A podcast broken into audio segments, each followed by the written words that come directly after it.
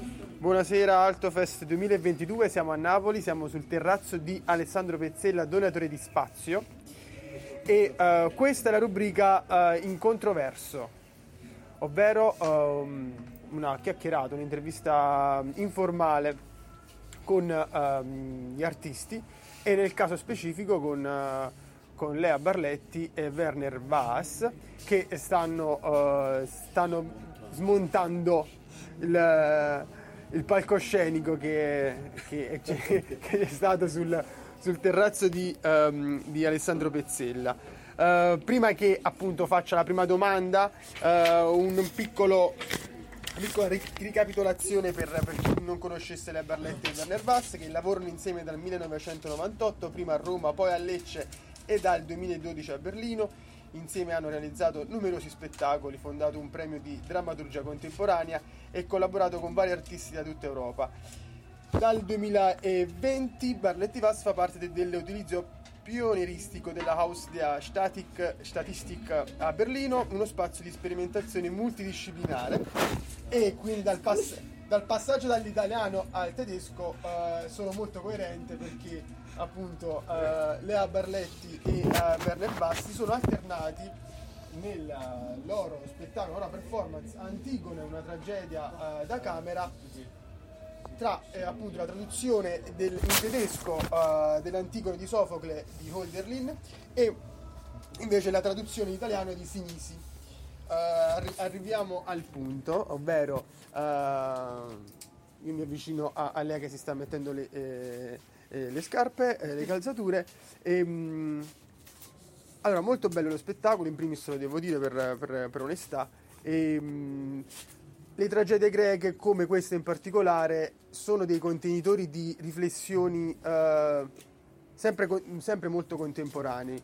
Nel, nel, caso appunto specifico di Antigone ehm, c'è eh, ci sono delle posizioni che mantengono i personaggi primari, ovvero Antigone e Creonte, quindi colui che um, segue il dovere di una, di una, della, della, patria, e, e, invece Antigone che invece sceglie, um, sceglie di, di, di, seguire un discorso uh, di sangue, perché vuole la, la, la sepoltura di uh, Polinice.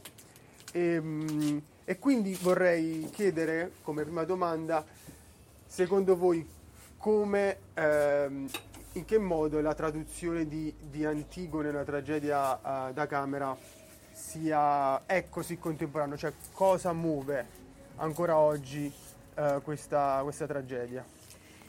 Eh, beh, eh, io credo fondamentalmente che, che quello che quello che almeno per noi, mm, quello che a noi parla in questa tragedia è soprattutto il, mm, il, il dissidio che è poi in definitiva interiore, cioè il, il fatto noi abbiamo scelto di fare Antigone Ehm, durante il primo lockdown perché ci trovavamo eh, io e lui, quindi due persone in qualche modo insomma non, non così lontane, eh, quotidianamente a discutere su che cosa era giusto, cosa era sbagliato, fino a dove ci si può spingere eh, da parte dello Stato, mm, insomma nel limitare le libertà personali, ma non era tanto questo. La cosa che diciamo è stata scatenante è stato questo fatto di quando non si potevano fare i funerali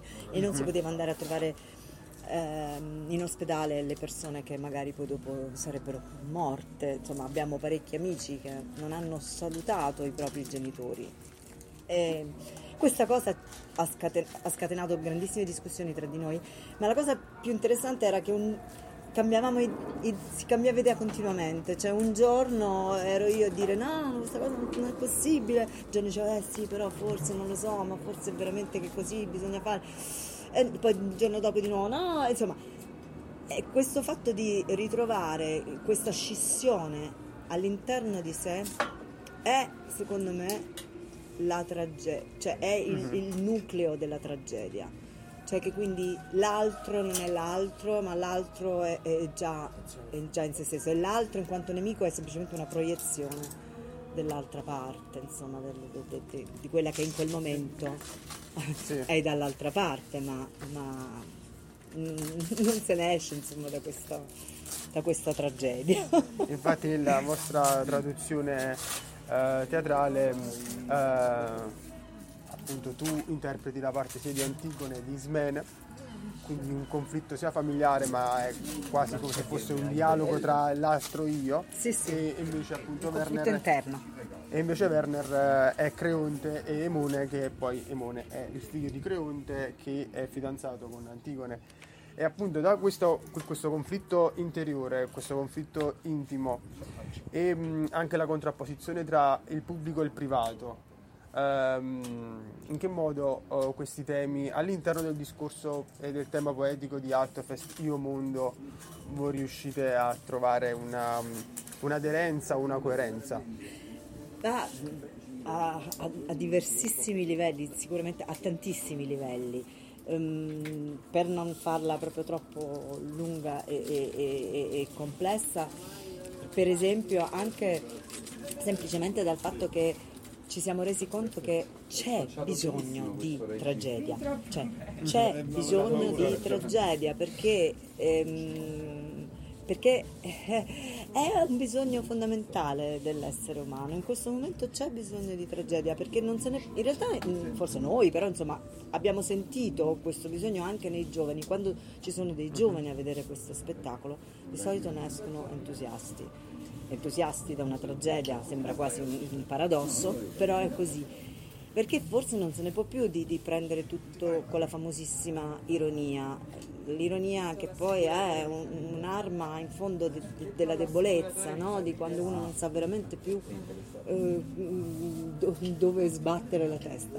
Ehm, questo è- è questo rispetto al e, e questo stare, stringersi intorno a questa tragedia crea un mondo, crea una microcomunità in quel, mon- in quel momento che si interroga su qualcosa che ci interroga da secoli.